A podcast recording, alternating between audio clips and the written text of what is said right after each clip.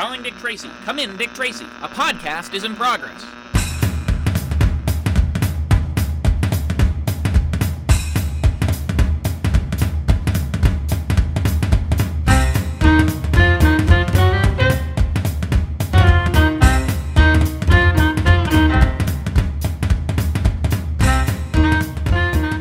Okay, folks, and welcome to a new minute of the Dick Tracy Minute podcast discussing 1990s comic book oyster eating extravaganza Dick Tracy at the rate of one minute of screen time per one of our episodes. My name's Parker.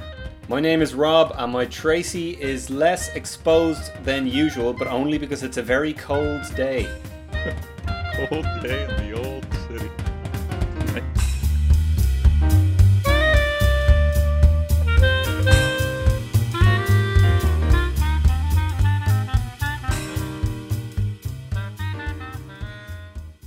Yeah, no, I don't know. It's it's in both shoes and it's all the time.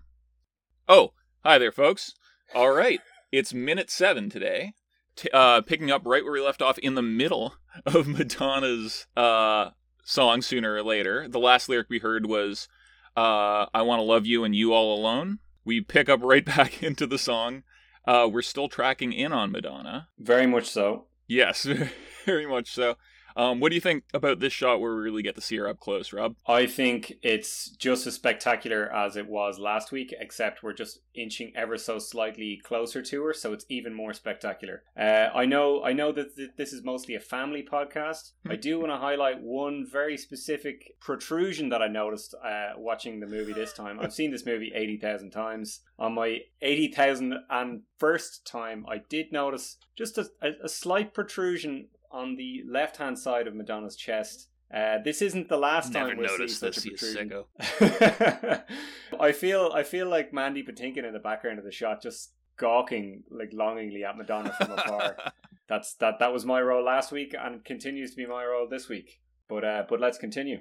So yeah, zooming past whatever uh, protuberances might come up, uh, zooming on right up to Madonna's face here, we see she's wearing these really cool kind of dangly Art Deco earrings. Yes, I have never noticed them in this shot before rewatching it for this minute, but obviously the earrings do come up again pretty soon as a piece of crime scene evidence. I've actually I've I've written down breathless earrings as well because I also noticed that the the, the shot kind of hangs on her face and you see the earrings kind of Hmm. shudder a little bit and and that is very very important later on. We see we see the same thing happen again when she's wearing them later on in the movie. So Yeah. cool that that's in there. Yeah, and just uh, it's just like this really nice shot of Madonna's face. Her hair is enormous right here. It's almost it's interesting because it's like it's authentic kind of 1930s entertainer hair, but it's also pretty contemporary 1990 hair here. She's got this huge kind of blown out curly cloud of blonde hair. Kind of just looks like an angel in the middle of it. Like Yeah, it's yeah, and and the, the the lighting on her hair is amazing. The hair lighting across this minute is is really really strong, even for characters who don't have a lot of hair. like uh, I'm I'm looking at Mandy Patinkin in the background of the shot, and there's a lovely kind of splash of purple just over his head. yes. But but throughout the whole scene, everyone's kind of hair lighting is just really on point. But yeah, no, I 100% agree. Madonna's hair, like it is somewhat timeless, but it also very firmly stamps the movie in the 90s. hmm And and I kind of wonder like did she have some amount of say over her appearance in the movie and, and how she was dressed and stuff like that? Because I feel like she probably did. Like she was at the height of her powers at that stage, so Could be. she probably had some say in, in how her hair was dressed and how the you know the dresses she wore and stuff like that. Um, I I really like just kind of towards the end of the song. She she kind of just shudders like and her whole like she takes in a deep breath and her whole body just shudders and her hair kind of shudders with her Yes. but it's um it's it's really I, I just find it so kind of iconic and just tastefully sexy uh, as so much of this movie is Yeah. that Um, classy kind of like it's you know what it is. It's sultry. I, I want to ask you a question right so the, the it starts with sooner is better than later but lover what what actually is the next line because I'm still confused So- I hear her say I'll hover a blend. Oh, it's but I don't know what that means. It is all hover, all plan. I see. And that that's setting up it's a bit of nice foreshadowing here because madonna has some plans throughout this film as we will see as it goes on. Very interesting. There's also uh Yeah, I think the song wraps up here without the enormous kind of crescendo it does. Like different versions of the song that we'll hear throughout throughout the film. The most prominent one has this incredible last verse that builds to this this crescendo of like all her longings coming together, and and this version just kind of like classily ends just with a regular line, and it's like the song isn't quite fully I'm formed yet. holding my man. It's very nice. And it's actually we cut to lips, and the crowd is kind of just Oh like boy, talking- do we. talking behind him, and they notice the song's over, and they do the thing where it's like, "Oh, the song's over now. It will turn around and, and clap." But in the meantime, they were just kind of getting some room tone in there. Again, seen this movie eight million times. This is the first time I've noticed just the care and attention they've put into how they've dressed the extras behind lips as well. Yeah, So hats. Yeah, the, the- all the hats, the women all have lovely earrings. They're all wearing different colored dresses, but they're they're all very firmly within the the strict palette that Warren Beatty has set up in this movie. Mhm. And uh, they're talking animatedly, and it, it feels a little bit more natural than maybe some of the extras did in in previous minutes. Uh, no, it's it's it's very very well put together. I have to say. There's a, there's actually there's a waiter in the background that I had to zoom in on to make sure that they weren't just reusing the now legendary box office guy extra. They do look quite alike, but the waiter has a mustache. I'm I'm 99% sure it's a different guy. So yeah, so it's it's back to Lips. Lips really goes for it with this last oyster. Like it goes to him and he's he's just tearing into this one. It's a you got a real big um and uh, this is actually this is the first time I've noticed throughout this minute that he's got a rose in his tuxedo lapel. Yes, kind of it's kind of like a Marlon Brando in the Godfather detail. And I actually this is this is the first time I've really thought of it probably since the first time I ever saw the movie decades ago. But I feel like Lips is kind of subtly being set up to be the big villain of the film. If you're just going in totally blank this scene feels like this is where we meet the big mob boss. He looks like Brando. He's got the tuxedo and the rose and the cheeks and everything, and uh, it's it's kind of like a fake out for later. What do you think of that? that's a really good point. I, I I'd never thought about that before. Like, cause I you know my entire relationship with this film comes from those audio action adventures. So I don't uh, like I, I didn't come to the movie before that. So but I feel like you're absolutely right. If you were watching this blind, like and you didn't know anything about the hype, you didn't know about Al Pacino or anything like that, you would be inclined to think, Oh yeah, well obviously this is the bad guy of the movie. hmm That's a really good point. So there's that, and then uh, actually, yeah, I said it was the last oyster earlier. It wasn't. Oh, no, they It's- keep coming. immediately, Lips gets a fresh plate. They they're coming throughout this whole scene, but. Uh, as he continues with these oysters, we get a walk on by one of the Oh. all time great character actors, Here he is, baby. as ever, just in a bit part in this film. Take it away. Oh, thank you, Parker. I'm so happy. I, I, com- I, I just, I somehow completely forgot. I feel like every time I watch this, Same. I'm delighted by the fact that Robert Costanzo just very briefly, like, saunters into the movie and saunters back out again. Robert The Costanzo, great Robert the, Costanzo. the very, very great Robert Costanzo. For anyone who doesn't know, I mean, the, the most important kind of um, role for us that he's played was he voices uh, Detective Harvey Bullock in Batman the Animated Series and all the kind of subsequent spin offs they did of that. So he, he played Harvey Bullock for roughly kind of 10 or 15 years. I don't like that bat, you movies. know. I. I always just remember in Mask of the Phantasm, freeze! But um, what, you didn't say me any donuts? Oh, What- my, my Costanzo is so generic. As you said as well, he's in absolutely everything. He's just one of those classic, classic character actors. And most recently, myself and my girlfriend are rewatching uh, Lois and Clark: The New Adventures of Superman. Oh, yeah. He's in two of the most iconic episodes as two completely different characters. He's in the episode The Foundling, which for anyone who doesn't, he the informant guy he he's not an informant guy, with but the food or the? He's kind of Okay. So in the Foundling, he owns a pawn a pawn shop. So the Foundling, for anyone who doesn't watch Lois and Clark, the Foundling is the episode where Clark discovers he's from Krypton and he finds this like. Kryptonian orb type thing, and then this like street urchin kid steals it. Not unlike the kid in this movie, he steals it and tries to sell it to a pawn shop or something. And and Robert Costanzo is the pawn shop owner, but he's kind of a little bit shady himself, and he has the line, "I know a guy who knows a guy," and he says that like multiple times in the episode. And then he comes back in what many people believe to be the best episode of the whole show, which is an episode called Tempus Fugitive, where he oh yeah. he is a, a gun shop owner And uh, Tempus, who's this time traveling villain, turns up and is delighted by the fact that you could just buy guns, you know, in the 20th century. And he buys all these Uzis and stuff. Then he um, he refuses to pay for them and he holds Robert Costanzo up and he steals all his gold chains. Yeah, he holds him up like the Terminator. I remember that actually from the first time I saw it. That's crazy. But yeah, so uh, but then obviously he plays Harvey Bullock in like you know a million episodes of the animated series. Every different animated series, like because he he was one of the longest running DCAU voices. I think he's he's in as many series as like any of the lead superheroes. He pops up here and there, but yeah, It's important to say as well, Harvey Bullock was not like an A-list character in Batman comics when they made that cartoon. He was kind of like oh, Costanzo made him. Costanza made him, right? But if you go on to www.wikipedia.com and you type in Harvey Bullock, the fucking opening paragraph is like Harvey Bullock. Blah, blah, blah. The character was played by Donal Logue in the in the fucking TV show Gotham, and that's it. They don't say anything about Robert Costanzo, and you have to scroll all the way down to like in other media to find any mention of him. It makes me sick. Somebody should somebody should edit that Wikipedia page. If only we could. If only we knew how. If only we could sooner or later. Actually, and to be fair though, to the great Donal Logue, he was from what little I saw of Gotham, Donal Logue was carrying that whole show, and his Bullock was where it was at. Donal Logue is a is a great character actor. But he's no Robert Costanzo. I was actually I was having a look at Costanzo's backstory on uh, the very same Wikipedia. It turns out he's the son of Carmine Costanzo. Oh, which is a great New York City kind of name. But I and it said actor Carmine Costanzo. I found him on IMDb. He's only got one credit, and it's a it's a movie he made with his son Robert Costanzo in the '90s called "With Friends Like These." And the premise of this movie is four small-time, two-bit character actors, all cro- close friends, are competing for the same important part in the next Martin Scorsese mob film.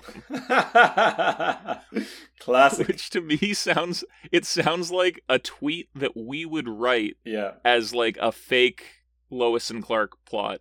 By the way, follow us on uh, Lois and Clark season five on Twitter. Parker, I I've just I've, I'm just scrolling through Robert Costanzo's IMDb and I completely forgot one of my favorite Robert Costanzo roles of all time that isn't anything to do with Batman or Superman. I think I know which one this might be. I I, I think you do too. Surprise me. There is an episode of Beverly Hills 90210. Um, This is not what I was expecting. It is a Christmas episode, okay? And the plot of the episode is that all the gang are fighting with each other. Of course. They're on the school bus, nobody is talking to each other, and the school bus is about to crash into a drunken truck driver, right? Cut to the drunken truck driver. He's literally got like a bottle of whiskey in his hand and he's like swigging from the like it's it's such a ridiculous show. Merry Christmas. Then cut to heaven. I say that again. Cut to heaven, and we have two angels, like exactly like It's a Wonderful Life, where it's just two stars that light up when they're talking. And uh, Clarence, the angel Clarence, is played by Robert Costanzo. And he decides to save the, the, the gang of West Beverly by turning the school bus into like a metaphysical or like a phantom school bus that drives straight through the, the drunken driver. It's the craziest episode of the first kind of three years of the show. I say the first Where was that years- angel when Scott Scanlon was plugging himself? fucking shot himself in the face. That Robert Costanzo could have saved the day there. I tell you what. Costanzo was at the big pastrami buffet that goes on every three hours in heaven. And in that minute of time, Scott Scanlon, RIP. What was the role you thought I was going to say? Because there's another one here that I'm just looking at that I definitely want to talk about. But I feel like you had a. Well, af- after many years of uh, illustrious kind of bit parts and classics, like he's, I saw he's uh, he's a random uh, uncredited policeman in Dog Day Afternoon. He's paint store customer in Saturday Night Fever. But right, uh, I guess the same year as Dick Tracy, another one of the greatest films of all time from 1990, Total Recall. He is. That's what I was figured you were Oh, going yeah. because he's he's Schwarzenegger's construction site buddy at the beginning of Total Recall, who tells him about the pro recall, recall, recall, the uh, the recall center where you can go at these vacation memories. And then later he's uh he's he's like the the sleeper agent that or he's the he's the handler for Schwarzenegger's character and that what are you doing here? You blabbed, Quaid! You blabbed! um, You familiar with uh, Total Recall at all there? I, I've, I've seen Total Recall maybe twice, and I've always fallen asleep Oh, before the end. I, I do need to make a point Good of God. properly watching it. Because You gotta see it, man. It's Yeah. it is everything Verhoeven and everything Schwarzenegger. It's kind of peak well, Arnold. that, that's exactly but what I was yeah. to say. I love Arnold and I love Paul Verhoeven, so it's it's kind of madness that I haven't kind of properly watched it. We did go to see it in the cinema a couple of years ago at a Grindhouse screening, but it was at eleven o'clock at night. And uh, it, for for any listeners who don't know me, if if I go to something at eleven o'clock at night and I've had a couple of beers, I'm going to fall asleep. Uh, and that's exactly what happened. Mr. Midnight. Mr. strikes Midnight again. strikes again. The the final Robert Costanzo role, I just wanted to shine a little bit of a light on before we move on. He played a in in in just one episode of uh, the TV show Friends. He played Mr. Joseph Tribbiani Senior. Yeah, I forgot it's just the one episode because he makes he makes such an impression. But yeah, Joey Tribbiani's father. and, and you kind of learn everything you need to know about Joey in that one episode, and that like his dad is also this womanizer, philanderer kind of thing, and he can't stay faithful to his mother. But his mother has kind of just let it go at this stage because it just it makes their marriage work in a weird way. So yeah, it is a memorable episode, and what a memorable guy. He's still with us apparently. He's still working away. Yeah. God bless him. He's I- done. He's done some know. recent stuff. I mean, so he did a he voiced a Sopranos video game like in the 2000s, and he was also in that movie Food Fight, the CGI one that got deleted for years and then brought back. And it, anyway, he played Maximilian Moose in that, and he's been in a couple uh movies since. One called Once Upon a Time in Brooklyn, and another called The Last Days of Coney Island. So two great New Yorky sounding Robert Costanzo flicks from the past couple years to check out. I'm I'm just looking at his video game credits as well. So he obviously, you know, being a character actor, he's in a bunch of video games. He played Harvey Bullock in uh, The Adventures of Batman and Robin, which came out in 1994, and then he re- he reprised his role as Harvey Bullock in 2013's Batman Arkham Origins. Yeah, I didn't know. So that's that's terrific. That's the one Arkham game I haven't played, and it's uh, it's awesome that they uh, poached another one from the animated cast for that. I, I've only played that through once. It's it's my least favorite of those games, so I'd forgotten that he was in it. But that's that's really really great that he is. where where is he in the Nolan films though? Right there, 2008. Just cast Robert Costanzo as live action Harvey Bullock. Yeah, why not? What a pity. What a pity. But here we are. Actually, now did you notice he's got this this big kind of scar on the side of his head here? I did notice that. Right when he talks to lips. I've never noticed that before, and I don't know if that's a real life thing. No, I, I feel like that's a we're watching Dick Tracy, and every bad guy in Dick Tracy has to have some kind of level of prosthesis, even if they're in the movie for five seconds. Which he, I feel like it's it's in and around literally five seconds that he's in the movie. Yeah. Yeah, it's well. So I yeah, I'm assuming it's a Dick Tracy makeup thing too. But you never. It could have. It could have been from some scrap Robert Costanzo got into. You know, on the mean streets of Brooklyn back in the day. Yeah, Perhaps over a game of stickball, or somebody trying to take over uh, the protection racket on a bagel shop. maybe maybe that's the reason he never gets the big roles. And and Danny DeVito. Oh, by the way, I should mention the very top line of Robert Costanzo's Wikipedia. It says he often serves as a voice double for Danny DeVito. Yeah, like where? So- what are they talking about? I, yeah, I don't know. But like, I, I literally, I pictured them both at an audition, like for like a short Italian American man, and they take one look at Danny DeVito and one look at Robert Costanzo. They go, "Oh, you know, Robert, you're great, but you've got that big scar in your head. You know, I think we're gonna go with this guy." Oh God! End that kind of discrimination. And then Danny DeVito's like, "Yeah, but don't worry, I'm gonna let you be my voice double." Thanks, DeVito. How generous of you. Jesus. he doesn't sound anything like Danny. DeVito. doesn't sound. He sounds nothing like him. He sounds.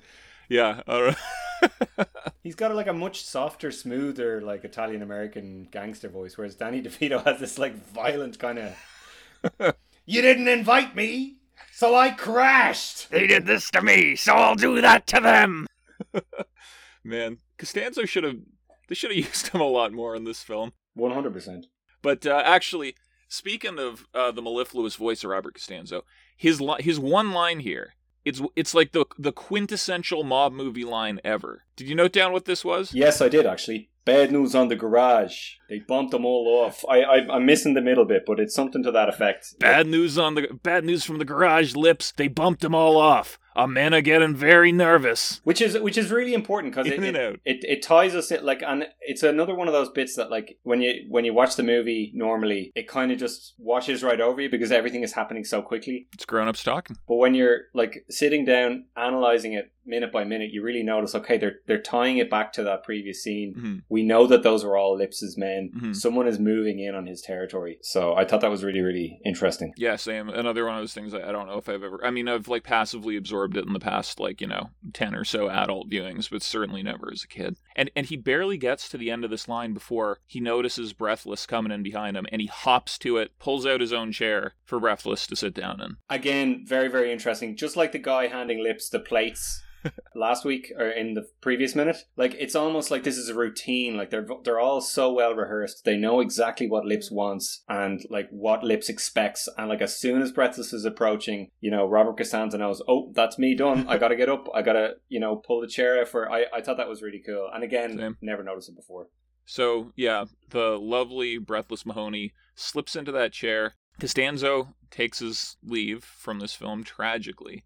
Uh, and a waiter swoops in, champagne, Miss Mahoney, and she doesn't even acknowledge it. She just kind of sneers, and he pours Yeah, her a glass of champagne in these nice James Bond style champagne coupes. beautiful. This this is also the first time we see lips in profile here. Very distinctly, it's like an exact hard profile shot, and we see that not only does he have the like the not only does Paul Sorvino have the prosthetic lower face and lips and stuff, he, they've given him this kind of like really sculpted aquiline nose. Do you notice this? Yes, yes. It almost kind of look. This is kind of what Dick Tracy's nose looks like in the comics. And I'm kind of wondering, was this the leftover nose that they whipped up for Warren Beatty? and then described. And then it's the, the logic. Well, we can't just throw this nose away. yeah, it's very kind of hawk like, almost what you'd call a fine Roman nose. Yes. Yeah.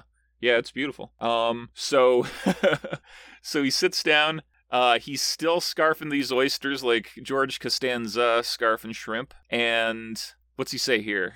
Beautiful, breathless as always. Beautiful. and she responds, Do you mind if I leave? Why? I get sick when you eat. You didn't used to. You didn't used to be a Zeppelin. That's which I, as a kid, I never knew what, what her response there was it, because she kind of fades away. She doesn't deliver that last line very well. It's kind of, you didn't used to be a Zepp. It's it, it's difficult to make out the first kind of ninety thousand times you see the movie. Yeah, I'm I'm pretty sure that back when I first saw this, uh, all blimps were just blimps to me. I don't think I'd ever heard the term zeppelin or dirigible at the time. Uh, I remember not knowing what this line was for for a while. I'm pretty sure as a kid I even took it to my parents and played the line for them, and they figured it out. Mm. And it's like, yeah, he didn't used to be. Bl-. And it's also the line itself is interesting because it gives us this sort of mental picture of like a young, hot lips Manlis. Yes. Yeah. Like, did she have? Did like Breathless actually have something going on with like lips in his prime? I feel like it's it's probably similar to the the Tony Montana Michelle Pfeiffer kind of dynamic in Scarface where you know she was probably attracted to his power and his kind of domineering personality initially His lips. and he, his nice lips and then you know as the years go by like literally this is what happens in Scarface um as the years go by his kind of indulgences and his vices just just grow and grow and grow until she just can't stand the sight of him. So it's probably a the similar kind of thing here. How'd you get those lips, Manlis? Eating oysters. that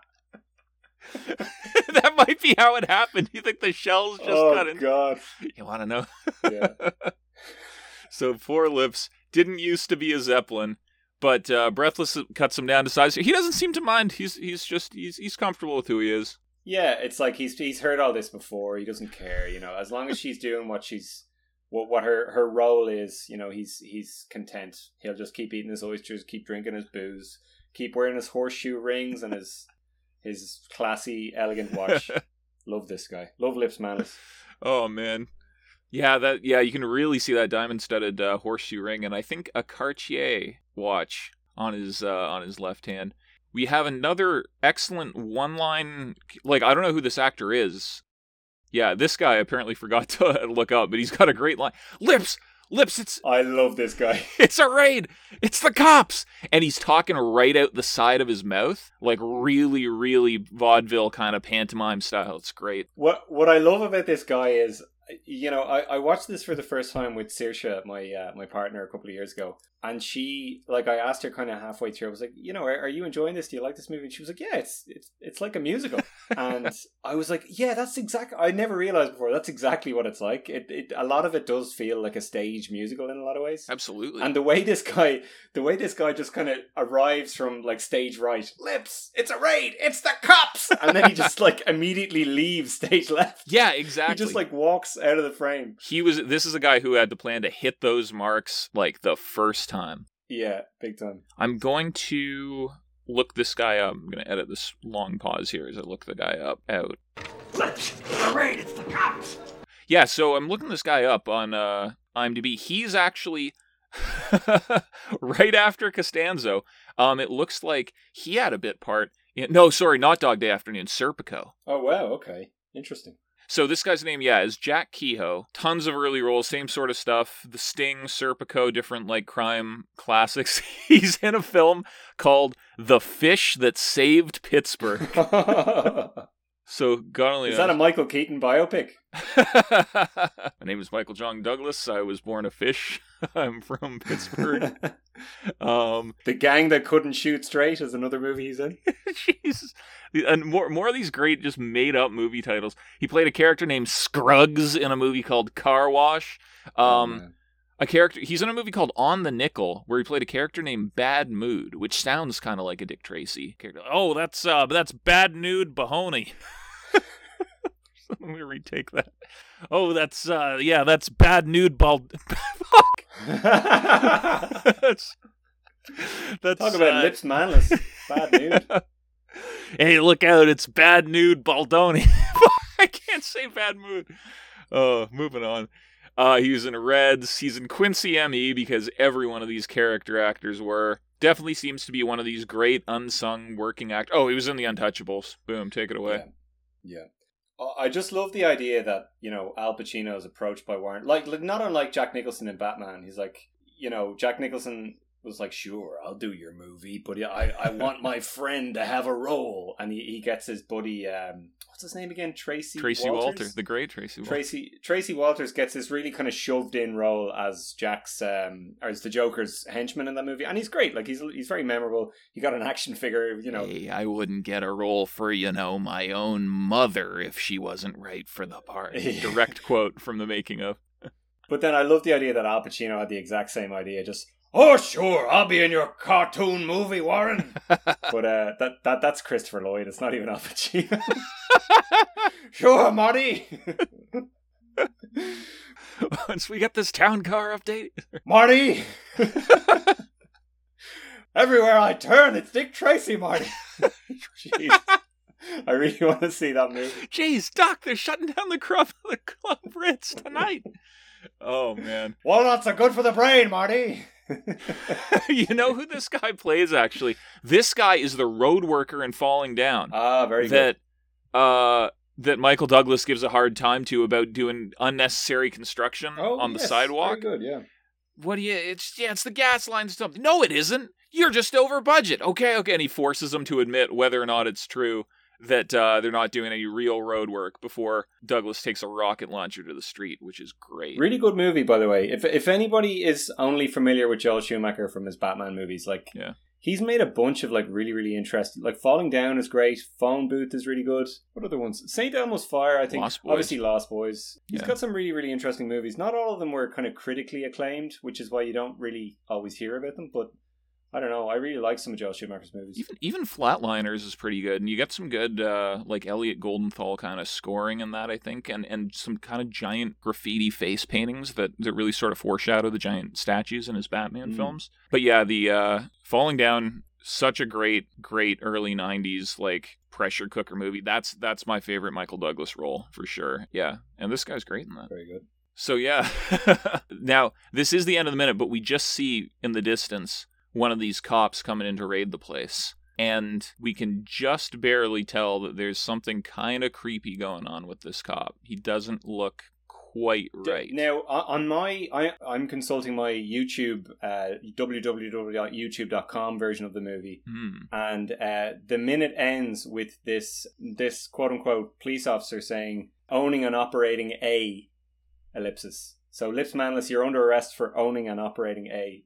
So does your minute end there, or is it a little bit before that? My minute ends a little, a few seconds before that. The cop has just barely opened his mouth, and we're doing a minute podcast. We should really sync up when the actual minutes are. But yeah, it's a few seconds off. Uh, the cop hasn't quite started talking yet. You can just barely see him, and he's about to hold up his his raid notice, and he kind of looks. He looks like when Mrs. Doubtfire takes off her glasses and wig, Yeah. and you can tell that she doesn't look quite right and has a prosthetic face. Yeah, so something is a little bit off here, and I think it's I think it's okay to say that you know that this cop is clearly wearing prosthesis, and um, it, it is something I have known before. I, I have noticed before. It's definitely something I noticed as a kid, and I remember thinking, "Oh, it's cool the way they did that because now you know, Mhm. you, now you know that This ain't no ordinary cop. Yeah, something's up is all we'll say. You know. Yeah.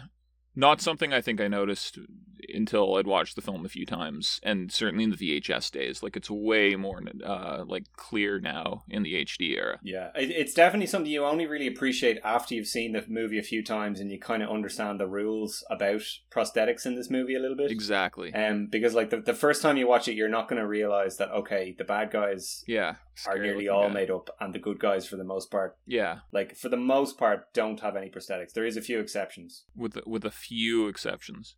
It'd be interesting if over the course of the podcast we can come up with a hard and fast rule for who uh, has the prosthetics and who doesn't. But I don't think we will likely be able to. I don't think there's one kind of magic yes or no. Very, very good. So Lips has been summoned out of the lap of luxury in this club, and that brings this minute to a close, and that brings us to the Dick Tracy highlights. And now, boys and girls, the zip zap and super delicious taste of crackly flakes presents the Dick Tracy Minute Highlights. All right, what's your highlight of minute seven, Rob? So if it was any other minute, uh, my highlight would definitely be the the, the, the crazy pantomime lips. It's the cops. I just I love the the staging of that, the way the guy just walks in and out of the scene so effortlessly. But just you got to give it to Robert Costanzo. He is not celebrated enough, and he's just wonderful every time. He graces us with his presence and his beautiful, smooth, sultry voice. I just want to spend a lifetime with this guy. He's fantastic. Put him in more movies, please. That's my highlight. Yeah, I totally agree. This, this is very much this is Costanzo's minute. Since we can't pick the same highlight, uh, I also defaulted to it's a raid, it's the cops. Uh, side talking guy who's credited as customer at the Club Ritz. He seems more like he works there. Yeah. Or maybe he just works for Lips, but he's off duty tonight, and you just he's giving him a courtesy call, something like that. Just uh, well patronizing the Club Ritz. But uh, justice for Jack Kehoe getting credited properly in this film. Absolutely, and and and thank you, Al Pacino, for uh, for getting your your buddies roles in the movie. I guess. Hey, Kehoe gets his, Kehoe cooks his own dinner. Oh, sure. You can have some of Lips Manlis's oysters when he's finished with them. Oh, gee, thanks, Al Pacino. No sweat, buddy boy. Do you think in universe Li- Lips just has a circle of vulturous uh, hangers on waiting to collect any oysters he leaves behind? Oh mercy! So yeah, There that's will be no craft services on the set of Dick Tracy. Sorry, I lost it was that Pacino?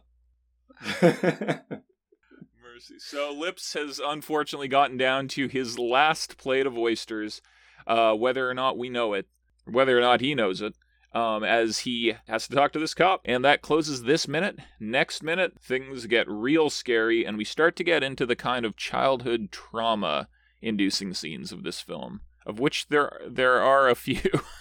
yes, there, there, there definitely are a few. Yeah, there's, there's a lot of things that kind of kept me awake at night uh, as a nine-year-old. But yeah, very exciting minute. Looking forward to the, the, the next couple. We, we really get into the, the juicy meatiness of the this uh, prime rib steak of a movie. so, bring it on. Big time. So we hope we see you there, and uh, follow us uh, on Instagram now. We've got the Instagram running. Dick Tra- Instagram at Dick Tracy Minute. Uh, and also join the Dick Tracy Minute Bullpen on Facebook, which is the group for fans of this podcast to uh, follow along and chime in with any Dick Tracy related paraphernalia, discussions, nonsense, all that fun stuff. We hope we'll see you there, and we hope you'll tune in next week. See you later, dickheads.